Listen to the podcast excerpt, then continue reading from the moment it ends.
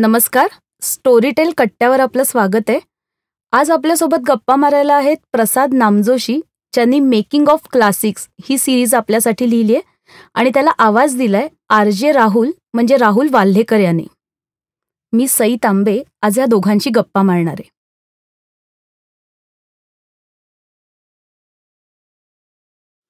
प्रसाद नामजोशी वीस वर्ष मीडिया फील्डमध्ये आहेत. आणि अनेक सिनेमांच्या संदर्भात त्यांनी जवळजवळ पंधरा कॉलम लिहिले आहेत सिनेमाच्या संदर्भातच त्यांनी वेगवेगळ्या प्रकारचं लिखाणही केलेलं आहे.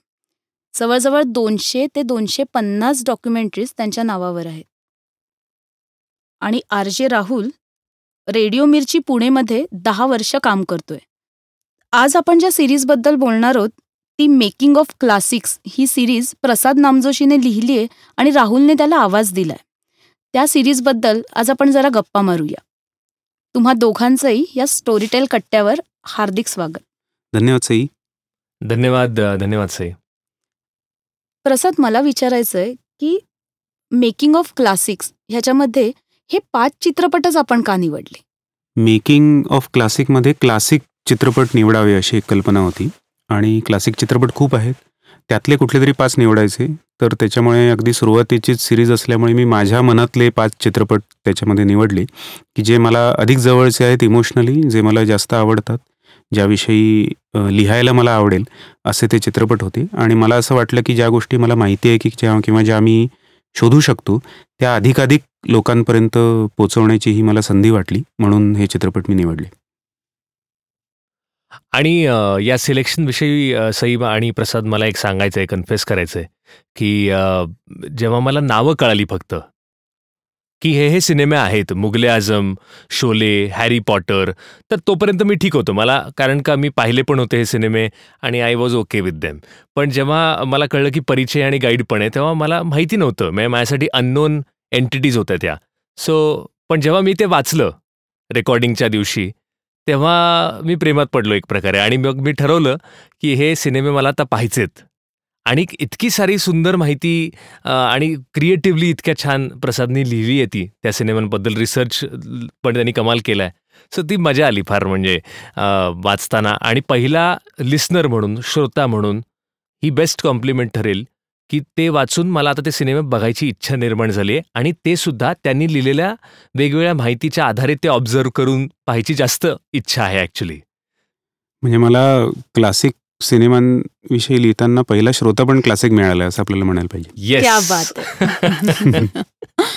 जेव्हा प्रसादकडून अ, त्याचं स्क्रिप्ट आलं माझ्याकडे तेव्हा मलाही आठवतं की मला असं झालं होतं की अरे हे असं झालं होतं. मुघले आझम करताना ह्या गोष्टी झाल्या होत्या. म्हणजे आपल्याला वाटत होतं की मधुबाला नाचते पण ती नव्हती नाचत. अशा अनेक गोष्टी वाचताना जे हरखून जायला होत होतं ती मजाच वेगळी होती. आणि हा एवढा रिसर्च कसा काय केला ह्या माणसाने? असा त्वरित मनामध्ये आलेला प्रश्न होता. तर त्याचं उत्तर आम्हाला सांगा बाबा काय केलं नक्की? एकतर आता जरा रिसर्च करणं हे जरा सोपं आहे. कारण इंटरनेटमुळे आपल्याकडे सगळी माध्यमं उपलब्ध आहे त्याच्यामुळे आपण करू शकतो शोधू शकतो. म्हणजे एक काळ असा होता की जेव्हा इंटरनेट इतकं सतत हाताशी नव्हतं तेव्हा रिसर्च म्हणजे लायब्ररीत जा हे शोधा रेफरन्सेस बघा लोकांशी बोला असा होता. आता हेही करावं लागतं आणि इंटरनेट सुद्धा आहे. म्हणजे एक प्रकारे तुम्ही व्हेरीफाय करू शकता की तुम्हाला जी माहिती मिळाली ती माहिती योग्य आहे नाही आहे. कोणीतरी आपल्या मनाने लिहिलंय. कारण आता इंटरनेट सगळ्यांचंच आहे. त्यामुळे मला चुकीचं किंवा खोटं सुद्धा मी त्याच्यावर लिहू शकतो. तर बरेचदा म्हणजे आता हे कन्फ्युजन वाढले म्हणजे आधी काही नव्हतं म्हणून प्रॉब्लेम होता. आता खूप काही आहे. तर. त्याचा प्रॉब्लेम ऑफ प्लेंटी असं म्हणता येईल आपल्याला. तर तो एक आहे. पण मुळातच तुम्हाला जेव्हा एखाद्या सिनेमाविषयी प्रेम असतं तेव्हा मग तुम्ही काही रेफरन्सेस शोधत जाता. मग त्यांचे संदर्भ तपासता. मग कोणी काहीतरी बोललं असेल तर ते लक्षात ठेवता. तसं एक थोडंसं एक सवय लागते लेखकाला की आपण हे ह्याचे संदर्भ कुठे शोधायचे हे कळलं पाहिजे. कारण प्रत्येकाला काही संदर्भ पाठ नसतात.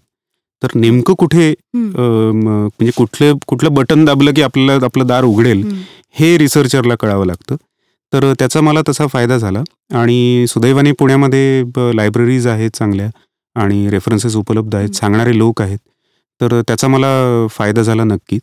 त्याच्यामुळे हे एक प्रकारे मी जे लिहिलंय ते त्याच्यात माझं क्रेडिट तसं काही नाही आहे कारण सिनेमा सिनेमा त्या दिग्दर्शकांनी केलेला असतो लेखकांनी लिहिलेला असतो. त्याच्यामुळे ते फिल्म मेकरचं क्रेडिट आहे.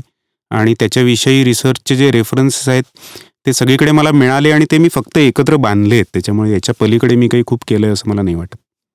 मला असं वाटतं की हे प्रसाद म्हणतोय पण त्यांनी खूप काही केलं आहे कारण का नेट आलं असलं तरी सुद्धा लेखन करणं हे फार अवघड झालं आहे असं मला वाटतं. कारण का इतका इतका समुद्र असतो समोर. की त्यातनं काही. घेऊ शकता तुम्ही. सो हे एडिटिंग करणं उलटं मी म्हणतो की पूर्वी कमी नॉलेजमध्ये लिहिणं सोपं होतं पण आता हे एडिटिंग करणं जास्त अवघड आहे. सो हे एडिटिंग करून लिहिणं आणि त्यात क्रिएटिव्हली मांडणं आणि त्याचे सिक्वेन्स पण फार महत्वाचं आहे.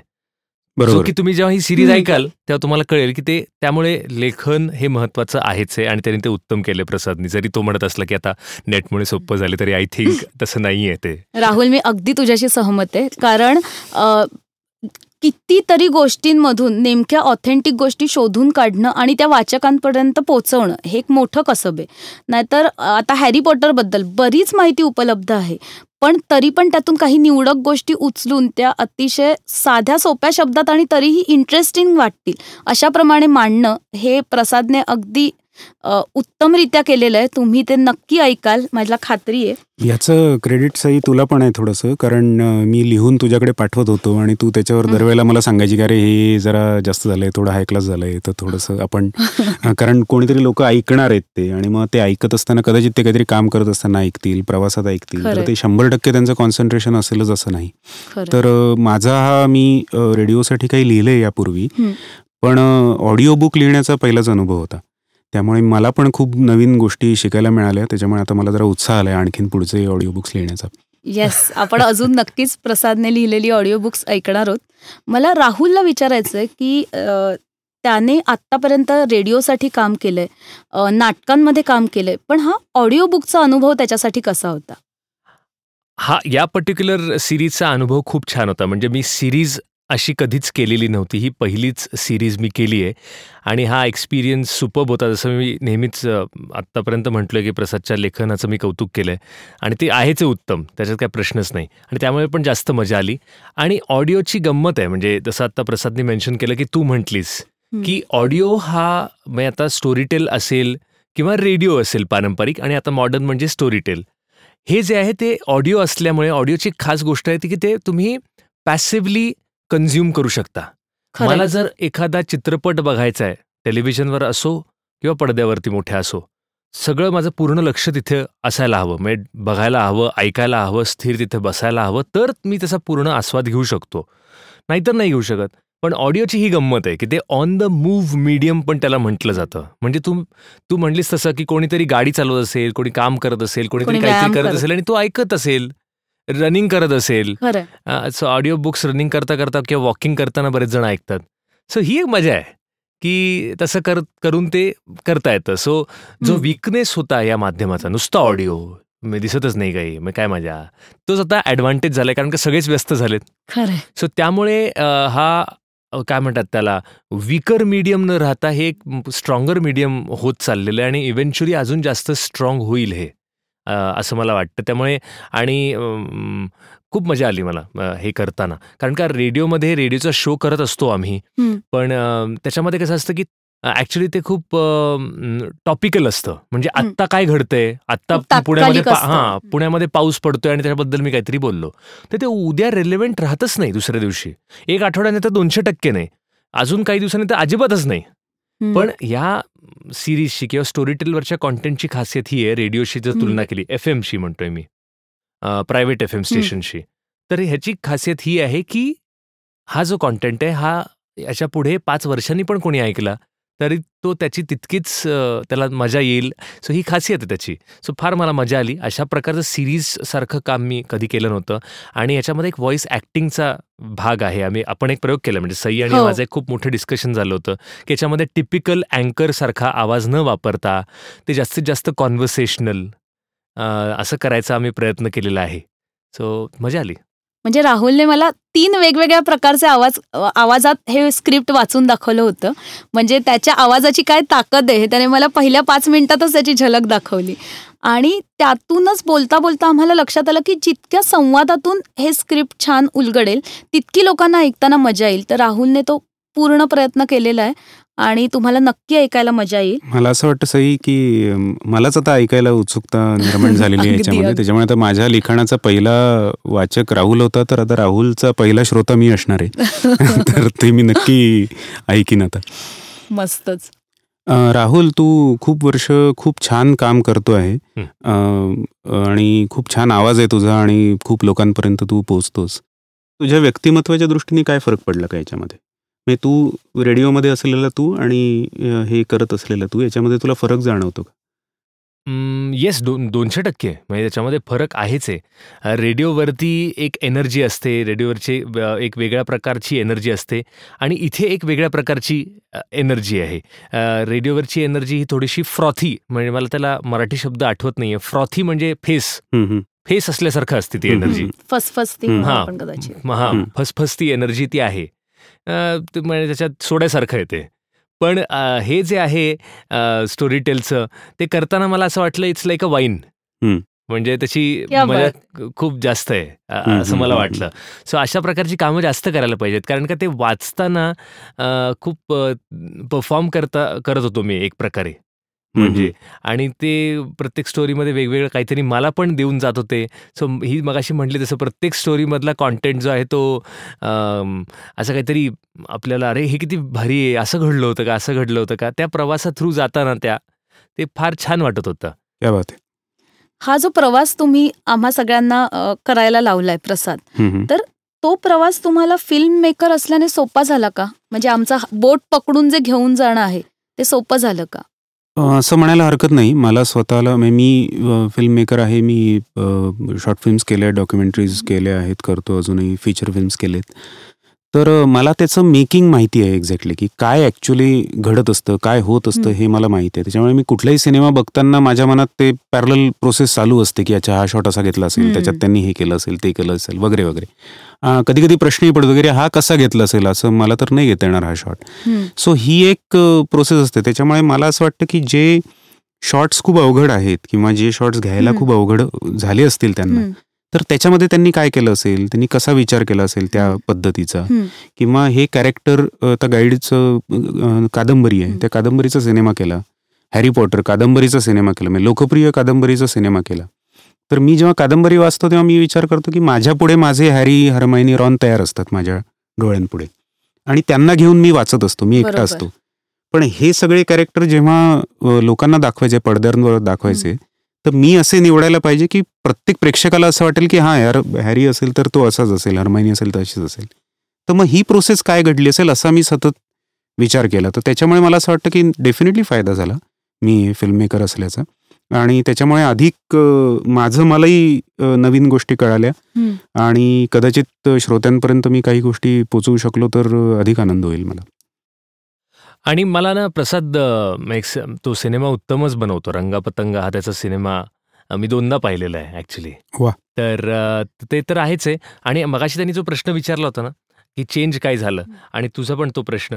तर तर मला सांगायचं आहे की ह्या त्याच्या काय म्हणतात त्याला एक डिरेक्टर असल्यामुळे लेखक. असल्यामुळे ॲक्च्युअल सिनेमे बनवल्यामुळे. हे. स्टोरी सांगण्याची एक त्याच्याकडे नॅक आहे. आणि त्यामुळे बर्ड्स आय व्ह्यू तो बघतो की हे पूर्ण मग ते म्हणजे तो बाबा हा सिनेमा आहे मुगले आझम त्याच्यावरती लिहिलेली ही सिरीजचा हा भाग जो आहे तो ओव्हरऑल असा दिसेल आणि पूर्ण पाच सिरीज कशा दिसतील? हे जे त्यांनी पूर्णपणे बघितले त्या कोहेझिव्ह वाटतात एकसंध वाटतात. असं स्कॅटर्ड नाहीये की आज हे. केलं आणि उद्या ते केलं. त्याच्यामध्ये एक एक धागा आहे. समान. एक आहे थ्रेड जरी त्या खूप वेगळ्या असल्या तरी सुद्धा प्रत्येक फिल्मच्या बद्दलच्या गोष्टी तर त्याच्यामध्ये जो समान धागा आहे ते विजन असल्याशिवाय ती दृष्टी असल्याशिवाय तो धागा तेवढा आणणं सोपं नाही आहे जे प्रसादनी त्याच्यामध्ये केलंय. अगदी. आणि स्पेशली माझ्यात काय फरक पडला व्यक्तिमत्वात ते मगाशी मला सांगायचं होतं ते राहून गेलं की व्यक्तिमत्वात माझ्या हा फरक पडला हे केल्यानंतर की अशा प्रकारच्या स्टोरीज अजून सांगितल्या पाहिजेत. कारण काही जास्त मजा येते जेवढी. मजा रेडिओची वेगळीच मजा आहे. पण अशा प्रकारच्या स्टोरी सांगण्यात पण एक वेगळी मजा आहे.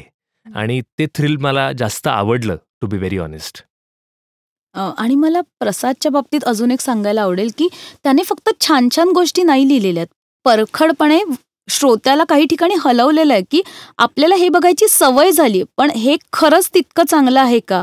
किंवा हे नसतं तर अजून कशा पद्धतीने एखादा शॉट उत्तम झाला असता? तर मला वाटतं एका प्रकारे श्रोत्याला आपण संवेदनशील पण बनवतोय की कशा पद्धतीने सिनेमा बघायचा. सिनेमा बघायचा म्हणजे फक्तच महागडं तिकीट काढून आणि पॉपकॉर्न घेऊन जायचं नाहीये. तुम्हाला विचार करायचा आहे त्याच्यावर. तर ही हा एक जो सटल धागा आहे ना त्याच्यामध्ये तो पण मला खूप महत्त्वाचा वाटला. बरोबर आहे सई. मला हे नेहमीच महत्वाचं वाटतं. कारण अगदी प्रामाणिकपणे सांगायचं झाल्यास आपल्याकडे लोकांना सिनेमा आवडला किंवा सिनेमा आवडला नाही एवढंच सांगता येतं. त्यातही सिनेमा आवडला नाही असं म्हणायला त्यांना धाडसाचं वाटतं बरेचदा. तर मी सांगतो की तुम्ही शंभर रुपये तिकीट काढलं ना दीडशे रुपये तिकीट काढलं ना तर तुम्हाला पूर्ण अधिकार आहे की त्या सिनेमाला चांगला नाही आहे मला आवडलं नाही तो माझ्यासाठी वर्क झाला नाही हे म्हणायचा. अनेकदा असं होतं की मोठी नावं असतात. मग लोक घाबरतात की यांच्या सिनेमाला कसं चांगलं नाही म्हणायचं. पण मग आता तो सिनेमा चांगला आहे की चांगला नाही आहे हे बघण्यासाठी एक त्याचा अभ्यास लागतो सिनेमाचा. त्याला आपण फिल्म ॲप्रिसिएशन किंवा चित्रपटाचं रसग्रहण असं म्हणू शकतो. सो ते तुम्ही ॲट अ टाइम प्रेक्षकांनी करत राहिलं पाहिजे. कारण त्याच्याशिवाय प्रगल्भ प्रेक्षक निर्माण नाही होणार. आणि जर प्रगल्भ प्रेक्षक निर्माण नाही झाला तर चांगला सिनेमा येणार नाही. म्हणजे डेमोक्रेसीमध्ये असं म्हटलं जातं की तुमच्या लायकीप्रमाणे तुम्हाला सरकार मिळतं. मी सिनेमाविषयी कायम असं म्हणायला मला आवडेल की तुमच्या लायकीप्रमाणेच तुम्हाला सिनेमा मिळतो. सो तुमची लायकी नसेल प्रेक्षकांची चांगला सिनेमा बघण्याची तर चांगले सिनेमे येणार नाही. आणि चांगल्या सिनेमांना रिसीव्ह केलं पाहिजे. तो सिनेमा थिएटरमध्ये जाऊन बघितला पाहिजे. आणि म्हणून मग एखाद्या चांगल्या दिग्दर्शकाला चांगला सिनेमा करण्यासाठी हुरूप मिळतो. तर हे श्रोत्यांचं आणि हे रिव्हर्सिबल रिॲक्शन आहे. आणि हे श्रोत्यांचं ओव्हरऑल प्रेक्षकांचं की आत्ता जे आपल्या स्टोरी टेलच्या माध्यमातून जे श्रोते आहेत फक्त ऐकतायत. सो सिनेमा बघण्याकडे एक पॉझिटिव्ह दृष्टिकोन त्यांना मिळाला पाहिजे. आणि ह्या निमित्ताने तो आपल्याला देता येतोय. तर का द्यायचा नाही असा मी विचार केला. आणि मग हेच सिनेमे नाहीत हे ऐकून केवळ हे पाच सिनेमे नाहीत तर इतरही प्रत्येक सिनेमा बघताना अशा पद्धतीचा दृष्टिकोन त्यांचा जर विकसित झाला तर एक अधिक सुजाण प्रेक्षक आपल्याला मिळेल आणि अधिक चांगले सिनेमेही मिळतील. तर हा खूप फायदा आहे या गोष्टीचा. खरं डेफिनेटली म्हणजे मी रिव्ह्यूज सुद्धा करायचो फिल्मचे रेडिओ मिरचीमध्ये. तर त्याच्यामध्ये पण मी प्रसाद म्हटलंय तसं की प्रयत्न असा करायचो. कारण का रेडिओ हे माध्यम कसं आहे की त्याच्यावरती आम्हाला रिव्ह्यू करताना थोडक्यात करायचं असायचं. त्यामुळे मी जितकं प्रसाद त्याच्या लेखांमधनं डिटेलमध्ये बोलायचा तेवढं मला शक्य नव्हतं. आणि तो स्वतः एक फिल्म मेकर आहे. त्यामुळे तो त्याचं नॉलेज दोनशे टक्के माझ्यापेक्षा जास्त आहे. त्यामुळे तो जितक्या व्यवस्थितपणे सांगू शकतो आहे तेवढं मी नाही सांगू शकत. पण मी पण एक फिल्म गोवर म्हणून मी पण असा प्रयत्न नेहमी करायचो रिव्ह्यूजमध्ये माझ्या की बाबा अशा प्रकारेही हा सिनेमा बघा आणि हा सिनेमा तर बघाच बघा. म्हणजे पटकन माझ्या डोक्यात मसान फिल्म आली होती. ती काही अशी कमर्शियल खूप सुपर डुपर हिट सिनेमा नव्हता किंवा खूप लोक जाऊन बघतील असं नाही. पण मी माझ्या परीने तिला लोकांपर्यंत पोचवायचा प्रयत्न केलेला. सो असं आहे. राहुल आरजे म्हणून तू इतकं वेगवेगळ्या पद्धतीने काम करत असतोस वेगवेगळ्या लोकांच्या मुलाखती घेतोस वेगळे शो होस्ट करतोस. ह्या सगळ्या क्षेत्रात कसा काय आलास तू? ही खूप इंटरेस्टिंग स्टोरी आहे माझी. मी थोडक्यात सांगेन, की मी नॉर्मल आपलं कॉलेज वगैरे करत होतो आणि फार्मसी करत होतो आणि हे सगळं करत असताना नाटक चालू होतं मुळात आणि त्याच्यावरती मनापासून प्रेम होतं. पण एक सगळेजणं म्हणायचं की सायन्समध्ये गेलं पाहिजे, व्होकेशनल कोर्स केला तर फ्युचर आपलं सेफ आहे. म्हणून मग मी पण म्हटलं, की नाटक आपल्यात आहेच आहे, कला आपल्यात आहेच आहे. ती काही कुठे जाणार नाही. आपण हा व्होकेशनल कोर्स करूयात, काही काही हरकत नाही. तर मी तो कोर्स करत होतो आणि नाटक साईड बाय साईड चालू होतं. आणि नाटकांमध्ये ना अनाऊन्समेंट रेकॉर्ड करायचे. रंगदेवता आणि रसिक प्रेक्षकांना विनम्र अभिवादन करून. तर ते त्याचं नेहमी मी त्याची ॲक्टिंग करायचो. आणि पण कधी रेकॉर्डिंग करण्याचं हे नाही आलं. कधी अनाऊन्समेंट करायची वेळ नाही आली. पण एक एकांकिका जेव्हा मी करत होतो तेव्हा अनाऊन्समेंट रेकॉर्ड करायची वेळ आली. आणि तेव्हा माझं पात्र जे होतं नाटकातलं ते अनाऊन्समेंट करतंय असं दाखवत होतो मी सो मी अतिशय कॉन्फिडन्सनी कारण का ती नाटकाच्या तालमी दोन दोन तीन तीन महिने चालायचं आहे. सो डायलॉग पाठ सगळं पाठ माईक समोर येऊन पटापट बोलून टाकायचं. तर बोलून टाकलं. आणि बाहेर आलो आणि तो रेकॉर्डिस्ट माझ्याकडे वेगळ्या नजरेने बघतो त्याची नजर बदलली होती. आधी म्हणजे हे काय पोरं टोरं आलीत आणि काहीतरी करतात टाइमपास असं वगैरे. नंतर तू माझ्याकडे तू म्हटलं बोलायचं जरा. म्हणून मग कंट्रोल रूममध्ये त्याचं तुम्हाला म्हटलं की माझ्याकडे एक स्क्रिप्ट आहे. त्यांचं बजेट फार नाही आहे पण त्यांना तो व्हॉइस करून घ्यायचा आहे. आणि त्यांनी मला काहीतरी आकडा सांगितलं. रक्कम सांगितली त्यांनी. मला माहीत नव्हतं. मी कॉलेजमध्ये होतं मग तो रक्कम ऐकून मी हादरलो. म्हटलं हे खरंच तू मला बोलवणार आहेस यासाठी? तो म्हटलं हां मला करायचं कमी पैसे आहेत पण तू कर. ते ते मला तेव्हा कमी नाही. उलट मला जास्त वाटले. मला माहीत नव्हतं किती दर असतो. पैसे आहेत हीच गोष्ट. गोष्ट आहे. म्हणजे ह्याचे कुठे पैसे? आम्ही तीन तीन महिने चार चार महिने रात्र रात्र जागून नाटक करतो त्याचे पैसे घेत नाही आम्ही. तर हे काय म्हणजे मला गणितच कळलं नाही. मग मला मी सोडून दिलं. मला वाटलं तो म्हटला असेल नंतर येणार नाही. खूप दिवस झाले दोन तीन आठवडे झाले आणि काहीच झालं नाही. मग नंतर कॉल आला तसा मला. आणि त्या डॉक त्या त्या डॉक्युमेंटरीला मी आवाज दिला. त्याने लक्षात ठेवलं तुला? त्यांनी लक्षात ठेवलं. त्यांची डॉक्युमेंटरी बन तयार होत होती. तर ती डॉक्युमेंटरी तयार झाली एडिट होते. त्याला वेळ लागतो ना. मला ते माहीत नव्हतं. सो मी म्हटलं दोन आठवडे झाले म्हणजे आता आपल्याला काही बोलवत नाही. आणि मग त्यांनी मला बोलवलं आणि तिकडनं सुरुवात झाली.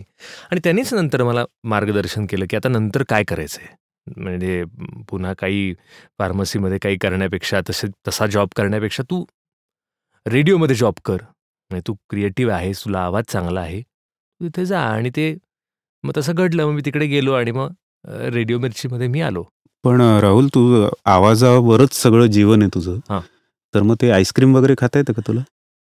फॉर्च्युनेटली मला आईस्क्रीम फार आवडत नाही. अरे अरे. अरे अरे. हां म्हणजे फार आवडत नाही म्हणजे याचा अर्थ मी द्वेष चालू शकतं नाही काही नाही नाहीये. खाल्लं तरी बिघडत नाही. हा पण मला असं नाही होत काही मग गार पाणी प्यायचं वगैरे असं काही रिस्ट्रिक्शन नाही? गार पाणी वगैरेचं पण असं काही रिस्ट्रिक्शन नाही. काहीच म्हणजे तू खाण्यापिण्याचं. काही नाही तू खातो. पण मी सांगू याच्यात माझं काही क्रेडिट नाहीये. कारण का मला गार पाणी खूप प्यावंसं वाटत नाही आवडत नाही. काही जणांना खूप गार पाणी लागतं वचिल्ड आणि ते प्यायलं की त्यांना समाधान मिळतं. माझं तसंही काही रिक्वायरमेंट नाही आहे स्पेसिफिक आणि गोड विशेष अशी काही मला रिक्वायरमेंट नाही की पाहिजेच आहे. अच्छा. मला तिखट चमचमीत असं खायला आवडतं. सो हे दोन गोष्टी नसल्या तरी मला चालतात. अच्छा. सो त्यामुळे चांगलं आहे अर्थी माझ्यासाठी. पण. काळजी घेतो मी. काळजी ही घेतो की जेव्हा परफॉर्म करतो ना. तेव्हा वेगळ्या एक वेगळ्या प्रकारे आपण बोलतो. एक वेगळी एनर्जी लावतो. आणि नॉर्मल जेव्हा बोलत असतो तेव्हा एक वेगळी एनर्जी लावतो. आणि आम्हाला सतत आमचं नरडं ताणायची सवय झालेली असते. त्यामुळे आम्ही कधी कधी सतत एनर्जी लावत असतो. त्यामुळे आवाज थकतो. ते इव्हेंच्युअली मग नंतर मी ओळखायला लागलो की मी मला का थकवा आलाय मला का थकवा आलाय आता? तर मग मी शिकलो की जेव्हा मी माईक समोर नसीन परफॉर्म करत नसीन तेव्हा मी माझी एनर्जी वाचवायला हवी. आणि मी जरा वेगळ्या ह्याच्यामध्ये बोलतो. म्हणजे कधी कधी लोकांना स्प्लिट पर्सनॅलिटी पण वाटू शकते की मी मध्येच. एकदमच मी एकदम असा बोलायला लागतो एकदम. की काय हॅलो हां कसं काय? मग ते म्हणाले बरं नाही का तुला? मी म्हटलं नाही आवाज हे करायला मी असं बोलतोय. तर असं पण करतो मी. एवढंच करतो बाकी काही नाही मी करत. आणि तू इतक्या गोष्टींसाठी स्वतःचा आवाज वापरतोस तसं तू किती ऐकतोस? मी ऐकण्याच्या बाबतीत म्हटलं तसं मी सगळ्यात जास्त खरं सांगायचं अतिशय. आता हे स्टोरी टेलवरतीच चाललंय म्हणून मी सांगत नाहीये. पण स्टोरी टेल हेच ॲप मी डाउनलोड केलेलं आहे. अरे वा! आणि ते मी खूप ऐकतो. तर खरं सांगायचं तर. आणि दुसरं मी रेडिओवरचे काही शोज ऐकतो. काही आर्जेस आहेत जे स्टोरीज सांगून फेमस झालेत. हिंदीमधला एक शो आहे. असे ते त्या त्या गोष्टी मला मंटो यांच्यावरती काही स्टोरीज रेडिओ मिर्चीनी केल्या होत्या. तर त्या पण मी ऐकतो आणि पण मेजॉरिटी मी जे ऐकलंय आणि मी ते तेही मी ऑनेस्टली सांगतो की मराठीतलं ऐकलंय. ते मी स्टोरी टेलवरती ऐकलंय. आणि सो ते तिथे जास्त करून ऐकतो. आणि पाहणं आणि ऐकणं सिनेमा मी आठवड्यातनं एक दोन सिनेमे पाहणं मस्त आहे माझ्यासाठी. नाही तर मला चुकल्यासारखं काहीतरी वाटतं. नाटक महिन्यातनं एखादं नाटक आलं तर ते पाहणं ते नक्की मला आवडतं. सो ह्या गोष्टी पण पा ह्या गोष्टी पण ऐकण्याच्या कॅटेगरीत मी पकडतो. आता पुरत्या. असं. तुझा एकंदर अनुभव काय? स्टोरी टेल ऐकण्याचा. कसं आहे माहिती का? स्टोरी टेलची एक खास गोष्ट आहे. म्हणजे रेडिओसाठी पण ही एक खास गोष्ट आहे. कसं आहे प्रसाद ज्या क्षेत्रामध्ये आहे सिनेमा त्या त्याच्यामध्ये तीनशे चारशे लोक कधी म्हणजे थिएटरच्या कॅपॅसिटीनुसार आहे कधी पाचशे लोक बसून पाहत आहेत तर माझ्या बाजूचा माणूस हसला एखाद्या प्रसंगावरती तर त्याचा माझ्यावरती परिणाम होतो. आणि मला पर्यंत तो प्रसंग एवढा ग्रेट नस नस- नाही वाटलाय. पण तो हसल्यावरती त्याचा माझ्यावर पॉझिटिव्ह परिणाम होतो आणि मला असं वाटतं की हां मग ठीक आहे. असं होतं. कारण का एकत्र कन्झ्युम करण्याचा ती ती गोष्ट आहे. कधी कधी आणि त्रास पण होतो. प्रतिक्रिया ती. गोष्ट वेगळी. आणि कधी कधी मला एवढंही वाईट वाट वाटत नसतो सिनेमा आणि बाजूचा म्हणतो यार लई बोर झालं मला या सिनेमामध्ये. तर त्याचाही माझ्यावर परिणाम होतो. संसर्गजन्य रोग असतो हा. असं आहे सिनेमाच्या बाबतीत. स्पेशली तो थिएटरमध्ये पाहत असाल तर. पण रेडिओ किंवा स्पेशली स्टोरी टेल सारखे ॲप्स हे मोबाईलमध्ये आहेत कोणीतरी आपल्या हेडफोनवरती एकटा तो कन्झ्युम करतोय. तर तेव्हा फक्त तो आहे आणि ते ॲपवरचा तो आवाज आहे की ते कथा आहे किंवा कादंबरी आहे किंवा आपण करतो तसं नॉन फिक्शन एखादी गोष्ट आहे बस. किंवा हा पॉडकास्ट आहे. अगदी. तर तो तो कन्झ्युम करतो दुसऱ्या कोणाचं ओपिनियन त्याच्यावरती लादलं जात नाही आहे सो ही ब्युटी आहे अशा प्रकारच्या माध्यमांची. म्हणजे त्यांचं लिमिटेशन पण आहे ते की कोणी त्यासाठी स्पेसिफिकली वेळ काढून दोन तास अंधाऱ्या जागेमध्ये बसून पूर्ण एकाग्र चित्तानं ते पाहत नाही हे त्याचं लिमिटेशन पण आहे पण ॲट द सेम टाइम त्याचं स्ट्रेंथ पण आहे. सो ही ही एक खास गोष्ट आहे. अरे वा मस्तच. तर राहुलने सांगितल्याप्रमाणे आमची मेकिंग ऑफ क्लासिक्स ही सिरीज आता तुम्हाला स्टोरी टेलवर नक्की ऐकायला मिळेल. ह्याच्यामध्ये पाच गाजलेले चित्रपट आहेत. शोले हॅरी पॉटर मुघले आझम परिचय आणि गाईड. आणि अगदी लहानांपासून ते मोठ्यांपर्यंत सगळ्यांना त्याबद्दल जाणून घ्यायला आवडेल ज्यांनी ते बघितले नसतील त्यांना त्याबद्दलची माहिती वाचून ते बघावेसे वाटतील जसं राहुल म्हणाला. आणि ज्यांनी ते बघितले असतील त्यांना त्यातले अजून नवीन पैलू कळतील की अरे मी तेव्हा हा शॉट बघितला होता त्याच्यामागे हे असं घडलं होतं. तर आम्हा तिघांच्या वतीने मी तुम्हाला सांगते की तुम्ही हे नक्की ऐका. तुमच्या प्रतिक्रिया आम्हाला स्टोरीटेल इंडियाच्या फेसबुकवरही कळवा. आणि आम्ही तुमच्या प्रतिक्रियांची तुम्हाला जे अनुभव आले ते ऐकल्यावर त्याची नक्की वाट पाहतोय. या स्टोरीटेल कट्ट्यावर आपल्याशी गप्पा मारायला आल्याबद्दल मी प्रसाद नामजोशी आणि आर जे राहुल दोघांचे मनापासून आभार मानते आणि सर्व श्रोत्यांचेही आभार मानते. धन्यवाद. Thank you Sai. खूप मजा आली. धन्यवाद. तर श्रोते हो आपण आत्ता ऐकत होतात मेकिंग ऑफ क्लासिक्स ह्या नॉन फिक्शन सिरीजबद्दलच्या गप्पा. अशा अनेक फिक्शन आणि नॉन फिक्शनच्या वेगवेगळ्या सिरीज स्टोरीटेलवर उपलब्ध आहेत ओरिजिनल आहेत ॲक्वायर्ड कंटेंटमधल्या आहेत जवळजवळ बेचाळीस हजारांहून अधिक उत्तमोत्तम पुस्तकं तुम्ही स्टोरीटेलवर ऐकू शकता. आणि आता महिन्याला फक्त दोनशे नव्याण्णव रुपयामध्ये तुम्ही या सगळ्या पुस्तकांचा आस्वाद घेऊ शकता. तर तुम्ही स्वतः नक्की ऐका.